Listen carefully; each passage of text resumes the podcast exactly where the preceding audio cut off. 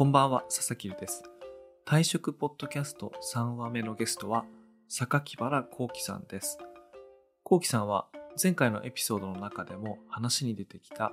スマートニュースに新卒で入社をして、その後退職をして、ドバイで Web3 のスタートアップに飛び込んだ元同僚というか、仲間のような、まあ、友人のような人ですね。で、今回はですね、急にワンオンワンをしようと言って、会議を予約して、で、思いついて、あ、ちょっと急に撮ろっかって言って、急に収録した回です。話の中身はですね、Web3 の話はもちろんなんですけれども、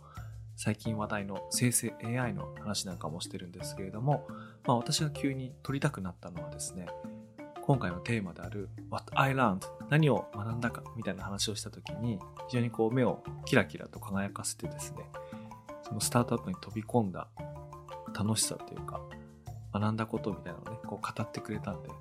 それが今回のテーマにぴったりだなと思ってシリーズにあの組み込みました。音質的にお聞き苦しいところあると思いますけれどもお話の内容の方を楽しんでいただければと思います。それではどうぞ。メディアヌップ。で今年の1月かな？からドバイに行かれたコウキさんにはですね、はい、ドバイに行った後の私が学んだことを聞きたいと思ってたんですけど、はい、今熱中してる AI の話でもいいしむしろその話がいいと思うんだけどそうですね。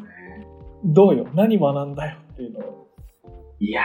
もう相当学びましたけどね、いろいろ。やっぱり。相当学んだね。相当学びました、ね、相当学びましたね。っていうのも、それこそやっぱり、その、会社、あ普通のサラリーマンだった時とかって、会社にお金があるのって、まあ言ってしまえば当たり前で、で、上司を説得することがある種こう仕事みたいなところがあった部分って自分の頭の中にどうしてもあったんですけど、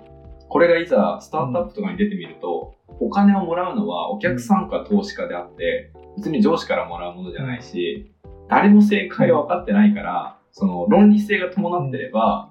やってみるしかない。で、失敗したら、それはそれでまた仮説検証するだけっていう、別にそれも問題じゃないし、みんな間違えるし。で、かつなんかこう、スタートアップの、なんでしょう、明日死ぬかもしれないみたいなことって結構みんな言ったりするけど、なんか外にいると、いやいや、またまたとかって思うんですけど、いざ、スタートアップに入ると、本当に誰も気づけてない落とし穴があって、明日チキングレがやばいですとか、死ぬかもしれない。いやあんたたちバカなのってみんなが思うようなことを平気でやってしまう。で、本当にピンチに陥るみたいなのが、え、ある。で、一方で、すごい人がたまに目を目にかけてくれたりとか、いろんな人が応援してくれて、こう、しかもそれが自分ごとになっていくっていう感覚も、こう、やっぱりなかなかサラリーマンとかでは味わえないし、かつなんかこう、社会全体と繋がってる感じがしたんですよね。ああ、いいこと言うね。前は会社の中で繋がっ、うん、繋がってる気がしたんですけど、今はなんかこう、いろんな起業家とか、クリエイターとか、投資家とか、みんな個人個人の人間と繋がって、で、かつ、こう、お客さん一人一人のことも、こう、実際にツイッターとかで会話して、ってなるとなんか、うん、もうなんか、一個人対社会で繋がって、一つの大きなものを自分はこうして作ってみたいみたいなのを提案してる感覚が近くて、うん、なんか、これってすげえよな、みたいな。で、これがスタートアップなのかと思うと、あ、すっごい楽しいっていうのがあって、最近、最近っていうか、1月とかの序盤は、その、スタートアップの魅力みたいなのを感じ続けてた1ヶ月でしたね。うんちなみに聞いてくださってる人向けに説明すると、コウキさんはスマートニュースに新卒1年目で入社をして、2年経つ直前に、えー、新しいスタートアップに転職して、10人いないスタートアップだったそうそうですね、10人ぐらい。うん、ジャスト10人ぐらい。うん、でで、転職と同時にドバイに移住し、で、転職、移住してみたら、その事業がピボット、ピボットって繰り返して るうちに、こう、生成 AI の大ブームが来て、で、それは別にあの悲劇じゃなくて、めっちゃ面白いものが来たっていう感じで今、なんかこう、楽しんでるっていうことなんですけど、でもあれだね、なんか今聞いてると、その、新しい技術の面白さ、ふんふんよりも、その大きい企業にいたところから小さなスタートアップで自分が直接お客さんとかクライアントとか技術を自分が手突っ込んでやると。でとんでもない失敗もするけど、でもその失敗も含めて全部自分のものみたいなうんのがとにかく面白いってことだよね。ですね。そうですね。すごいなんかそれは、あの、今来た AI の流れとも近いものを感じてて、あれもどんどんどんどんやっぱり個人に力が与えられていく流れじゃないですか、大きく見ると。で、スタートアップもやっぱりこう、まあ個人、まあある種チーム競技ではありますけど、言うても個人の力がかなり重要になってくるっていう場面で、なんかその、うん。社マクロ全体も個人に個人にっていう中だし、スタートアップっていう経験で個人でどうやって戦うんだっけみたいなところも見えてきたし、なんか両方からこう解像度が上がっていく感じがして、だからなんか多う分ん。AI にも興味が湧く。もし自分が大企業とかにいて、普通のサラリーマンをしていたら、あの、AI って多分脅威に思えちゃって、なんか、わあ、危ないなみたいなとか、自分の仕事なくなるかもとか思ったりするけど、なんかそもそももう今スタートアップなんで自分の仕事とはみたいな なんか感じだから、だったらもう AI なんてもう最高じゃんみたいな、これでワンチャン大企業を倒せるかもしれないみたいな、なんかそういうワクワク感は、やっぱどう AI にすごいこう目がいったとことしてあると思いますね。いやー、その AI サマーだよね。いやー、間違いないですよ。サマーってか、しかもさ、季節はさ、終わるけどさ、この夏終わらなそうな感じあるもんね、これ。まあ、すいごつまで暑いんだだろう、これみたいな。すごいよね。ツイッターとか見てると本当に毎日、うわっての出てきますからね。毎日目をこう輝かせる何かが出てきてるっていう。うん。うん、なるほどね。これちょっとね、あの、番組っぽくというか、混ぜ返すようなことをあえて言うと、僕のね、知り合いで、えっ、と、昔の同僚だった人、僕より10歳ぐらい上の人が、はいはい。みんな最近その生成 AI でもうすごい革命だ世界が変わるって毎日言ってるけど俺はそれを最初に思ったのは40年前。初めてパーソナルコンピューターが出てきてアップル買った時にそう思ったし、はい。今日まで40年間毎日思ってると、うん。あの個人をエンパワーするツールが登場した40年前から毎日革命起こってんだよお前らってなんか怒ってる人。まあ別に怒んなくていいじゃんって思ったのそんなに怒んなよと俺は思ったけどその人が言いたいこともちょっとまあわかるっていうかなんていうかな。そのみんなすごく騒いでるから、うん。いや今までだってすごいこと起こってたんですみたいな。なんかそういう感じで言ってたけど。まあまあ俺どっちも本当だと思うよ。いや今起こってることもすごいしそれはうん。かつ突然起こってことじゃなくてずっと連続してることだなとも思うしね。そうですね。連続してますよね。なんかよく自分が最近 AI、AI って言ってると、もう Web3 飽きたんだねみたいなこと言われるんですけど、そんなこと言う人、あ、そういうこと言う人いる？いますよ。だって、もともと Web3、Web3、Web3 みたいに言ってた人間が、あの、今は生成系 AI だってこと言ってると、もうなんか、なんでしょう。なんか下手なアフィリエイトの人みたいな感じになるじゃないですか。こう、ば、ね、ネタにだけ飛びついて、そうね。そういう人もおります、そうです。だから、なんかそれみたいな風に言われちゃうことがあるんですけど、自分の中では割となんか、結局 Web3 の流れも、え生成 AI の流れも、やっぱり今大輔さんがおっしゃってた、個人のな、個人にエンパワーメント、力を与えるっていう、うん。なんか大きな流れの一つにしか過ぎ、過ぎなくて、結局やっぱクリプトとか NFT も、こう独自経済圏が作れるよねとか、こう今までうん。あの、自分が NFT に良さを感じるところでいくと、やっぱりその NFT を使って、個人が例えばじゃあアイドルを作れるようになるよねとか、キャラクターを作れるようになるよねみたいな IP の文脈ですね。の方とかに関心があった。で、それが今回 AI でさらにもっとできるようになった。だから別に NFT だって使えるし、クリプトだって使えるし、ブロックチェーンだって使えて、でその中で AI って選択肢もできて、で、これが全部こう、混ざっていくことで、よりやりやすくなる。いや、本当だよね。最高ですよね。だからなんか、別になんかく、くら替えしてない。なんかさ、よくさ、あの、なんかこの生成 AI が、なんかその、大量にコンテンツを作る。で、中には大量に作るってことは、中には低品質のものとか疑わしいものもあるとか、まあ、うんその危険性をこう、いろいろ言う言う人も、なんかいるじゃない？特にこう、検索エンジンの結果が汚染されるとか無効化されるみたいなうん。で、なんかそういう人たちがこう、おのずとっていうか、無意識のうちに前提してるの、前頭前提としているものってあの、広告モデルのインターネットの話なんだよ、たくさんインプレーション、PV 稼いだ方がいい、ユーザーの情報いっぱい取って、大的な広告出した方がいいと。だからそれが汚染されるってことをなんか危険視してるんだけど、うんなんかトークンのアイディアを、その Web3 のアイディアを知ってる側からすると、うんその広告経済から離れた世界が、まだ小さいかもしれないけど、あり得るって分かってるじゃない。はい。だから、今みんなが AI、生成 AI が爆発して問題になるかもしれないって言ってることって、実は Web3 の問題で解決できる領域って結構あって、でみんなそれ知らないからあれなんだけど、うん今ね、起こってることってこう混ざって解決方法が見つかって、さらに、さらにものすごい正解にたどり着いて、これだーってなる可能性も大いにあるなと思ったの、ね。あります。そういう意味ではね、めちゃめちゃ楽しんでるんだよね。いやー、わかりますね。やっぱ DID の文脈とかって結構 Web3 で持ち上げられたけど、結局あまりこう、うん。なんだろう、浸透せずに一旦落ち着いたかなっていうイメージなんですけど、それが多分うん今後やっぱり AI とかの文脈でもう一回フィーチャーされる気がしてて、そういう意味では、なんか自分はこう、バズワードに乗り続けてるんですけど、バズワードに乗り続けるのは意外といいのかもしれないっていうのは、最近の自分の考えです。意外とっていうか、なん何にも悪いことなんだ確かに確かに。じゃあ、ミーハーになってるから、それはちょっとみたいな、うがった見方をたまに自分でするんですけど、意外といいなっていうのが最近の感覚です。さっきあの、スマートニュースのオフィス来たら、水波さんが昼休憩の間に、はいちょっと自分の PC 開いて、 Stable Diffusion で、あの、AI アイドルをずっと生成してました。見てます。俺これしかやりたくねえわ。俺これしかや、これしかやりたくねえわ、俺も。つって。俺ちゃんと水さんのツイッター見てますからね。あ、見てます。あのはい、見てます見てます。作ってる画像とか見て、可愛い子作ってるなと思いながら。いやー、わかります。自分も昨日の夜とか Stable Diffusion ずってたんで、もう、あれ一回やると止まんないんですよね。なんか、もっと、うんもっとこうしたい、もっとこうしたいがどんどん出てきちゃうし、探せばいくらでもなんかいろんな、こう、拡張があるんで、うん。超絶楽しいですね。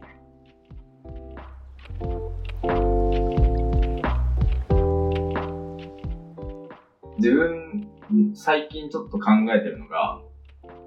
やっぱりその、このタイミングってめちゃめちゃスタートアップ、あ自分で独立するにはいい機会なんじゃないかというのをすごく思っていますと。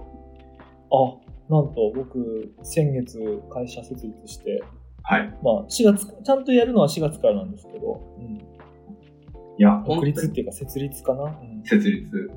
なんか、どううんどうですかね？自分なんかが最近感じてるのは、いわゆるその、まあ Web3 の時も同じようなこと言ってた気がしますけど、その、いわゆるインターネット勃興期の盛り上がりとか、明らかに何かが変わる瞬間みたいなのを、すごく今、その、去年から含めて感じてて、その Web3 と AI の流れ両方ですね。うん。から、なんかこれ、変わりたいってみんなが思ってることなんじゃないかみたいな。だからこんなになんかいろんなものがバズるし、なんか明らかに今までのうんムーブメントと違う方向性のものがどんどん出てきてるし、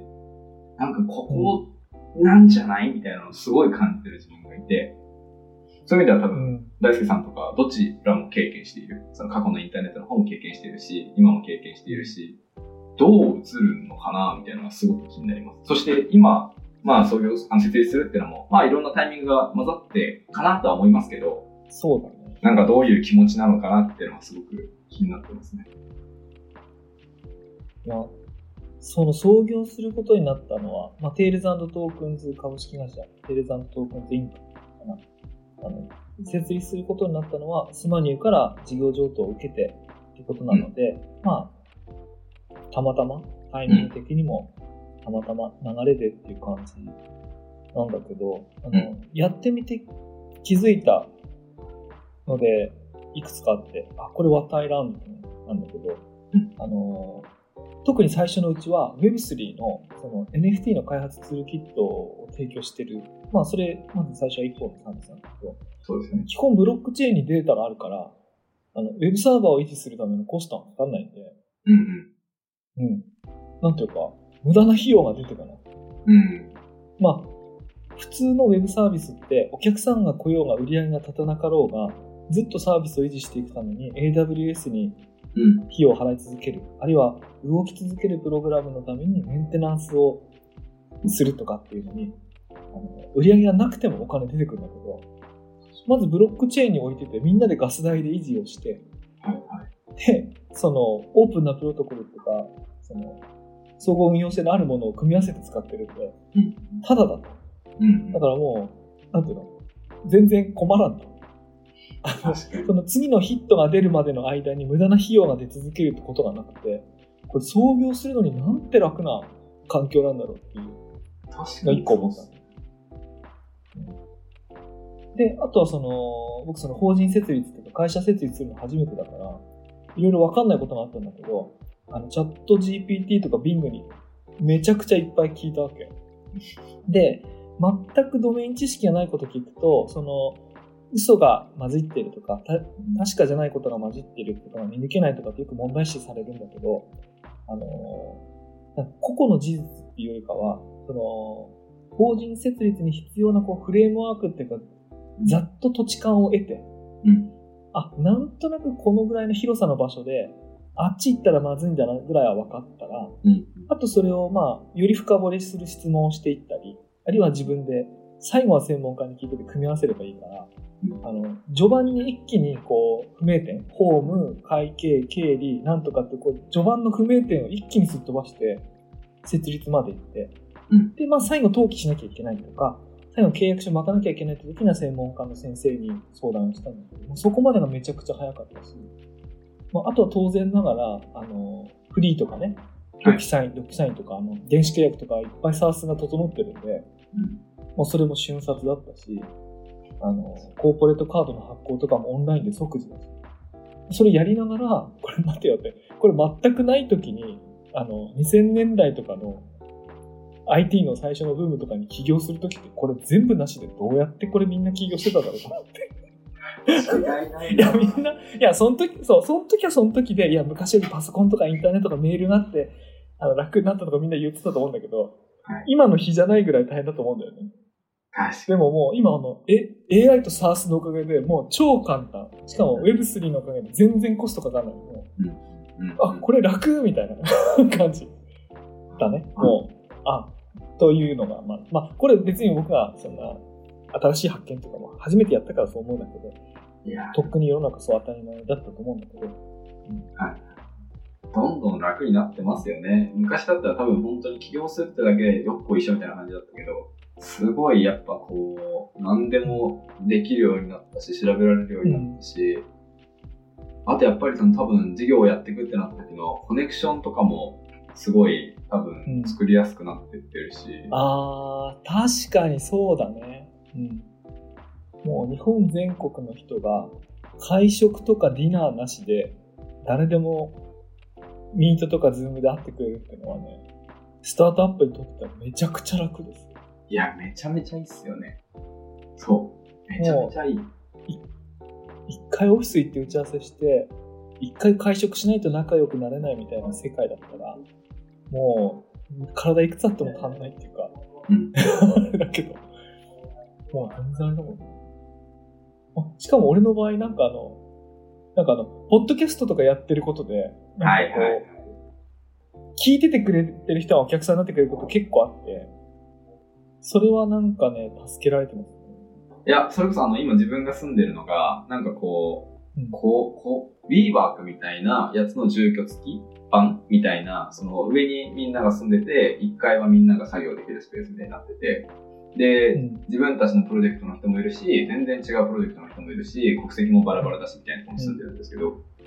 そこだと、やっぱりその、なんかこう目の前で作業とかやっぱしてるじゃないですか、知らない人が。で、時とかに、君何やってんの？みたいなのを普通に会話で聞かれたりとか、で、それこそ今、あの僕のチームもインド人の違うあの Web3 系のプロジェクトやってる人たちと一緒にこうちょっとやったりする機会ができてきたりしてるんですけど、うん。みたいな感じでこう、自然発生的なコラボレーションが生まれるんですよね。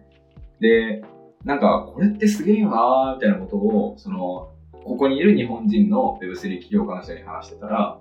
でもそれって別にここだけじゃなくて、その Twitter の世界とかネットの世界だったらいくらでも起きてるよみたいなこと言われて、でも自分は起きてる感覚なかったんですよ。だから、え、本当ってこと言ってたら、うんその、その人からしたらもう多分見えてる世界が違くて、その、全員、ヘイヘイって言ったら、基本的には話しかけられるよって言われて、ま、マジまあそうね。うんで、そいつすごいのが、自分より分かりつつ、一個年下なんですけど、あの、バイナンスの CG いるじゃないですか。うんうん。あいつがドバイに来た時に、ツイッターでヘイヘイってやって、うん会うことに成功してるんですよ。うん。マジ、マジでわけがでわからない。も、それは逆にわかるな。普段、普段いないとこに行ったヘイヘイは普段の100倍ぐらいのパパワーあるからね。いや、だからすごくないですか ?CG ですよ。すごいね。面白いね。で、なんかそういう、ね、まあそう、話を戻すと、いろんなコラボレーションが結構本当なんか変な気持ちの隔たりを作らなければできちゃう世界にもうなっていたっていうのも、すごい、すごい発見ですよね。うん。これも話題なのかもしれない。いや、いいな、羨ましいな。いや、そこはちょっと、私はこう、おじさん起業家として、あの、できること、できないことあるけど、あの、羨ましいな。いやいやいやいや、楽しそうで、お元気そうで、何よりでした、なんか。いや、はい。もう、全然、まあ、荒波に揉まれつつ、ちょっといろいろ、この、いやー、この AI 時代の中になんかうまく一石投じたいっすね、ってのはずっと思ってます。でも、俺それで言うと、あの、世の中の人がみんなその投じたい一石を握って、握りながら今、確かに。SNS の前に張り付い SNS とか、その、コンピューターの前に張り付いてる感じ俺も、実は俺もね、投げたい石1個あるんですよ。なんかもうお手が1個しかないからね、僕は投げ、投げようと思ってるの1個なんですけど、これはね、完全に、あの、生成 AI とトークンの組み合わせなんですよ。うわー、素晴だかららしい。もうね、あわ合わせ技をね、あの、そう、あの、メディアヌップのディスコードサーバーの隠しチャンネルの中で、あの、そのアイデアちょこちょこ書いてるんですけど、4月以降、ちょっとやろうかな。いいですね。大輔さんの新たな会社の流れは交互期待ですね。まあ別にね、それうまくいかなくてもいいんですよ。うん。何しろね、やっぱりこう Web3 けけ経過してとかさ、その中にいて面白いなと思うのは、うまくいこうがいく前の、そのうまくいくっていうのは、その成功のサイズが小さかろうがでかかろうが、これ面白いよねって思ったメンバーが集まって、やれてる時点でもう超いいから、間違いない。もうね、あの、負けなしなんですよ。だってもう成功してるから、そのうまそういう意味ではね。そううなんんだよね。もうそれだけで幸せですもんね。うん、そうだね。そんなことがこうできるっていうのは、ね、もうそのトークンとか生成 AI とか使える道具が、この1、2年の間にうん大量に出てきて。うんそうね。いや、俺そう思うわ。やっぱこう Web3 どうなのとか言う人いるけど、あの、え、生成 AI にハマってる人ほど Web3 勉強した方がいいと思う？うん。あの、と、勉強、あ、ちょっと偉そうなこと、ごめん、これちょっと編集しよう偉そうなこと。あの、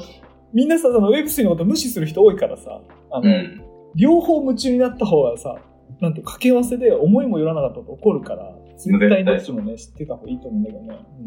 まあ、あの、人、人によってって感じですね。うん、そうですね。